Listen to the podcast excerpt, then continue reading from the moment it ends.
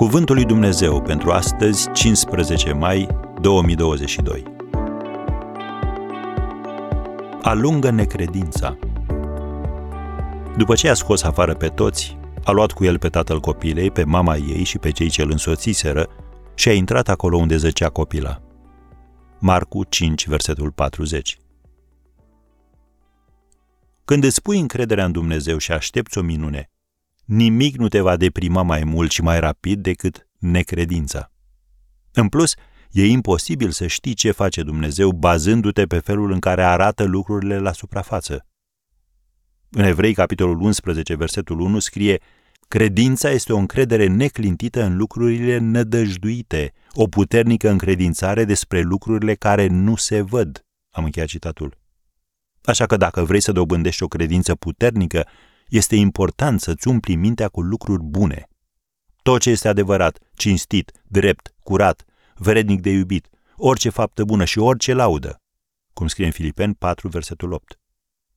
Un pastor scria, Domnul Isus nu i-a permis necredinței să se apropie de el. Și vedem asta atunci când a înviat-o din morți pe fica lui Iair. Când a auzit că fetița a murit, Isus i-a spus tatălui ei, nu te teme, crede numai. Marcu 5, versetul 36. Poți să crezi sau poți să te temi.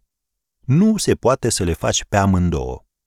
Și cei care cred cu adevărat ocolesc raționamentul obișnuit al omului.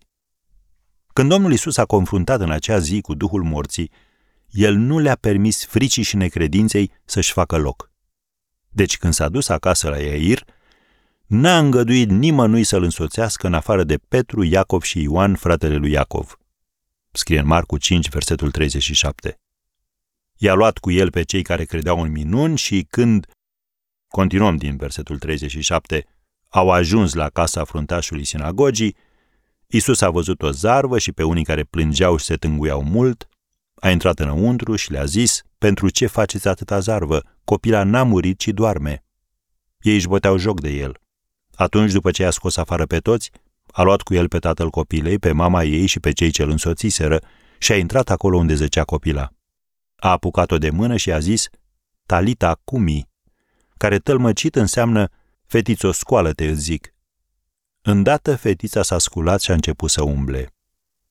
Am încheiat citatul.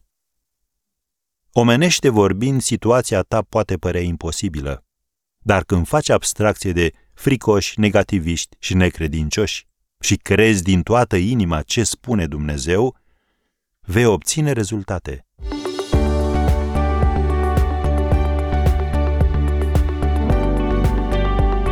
Ați ascultat Cuvântul lui Dumnezeu pentru astăzi, rubrica realizată în colaborare cu Fundația SER România.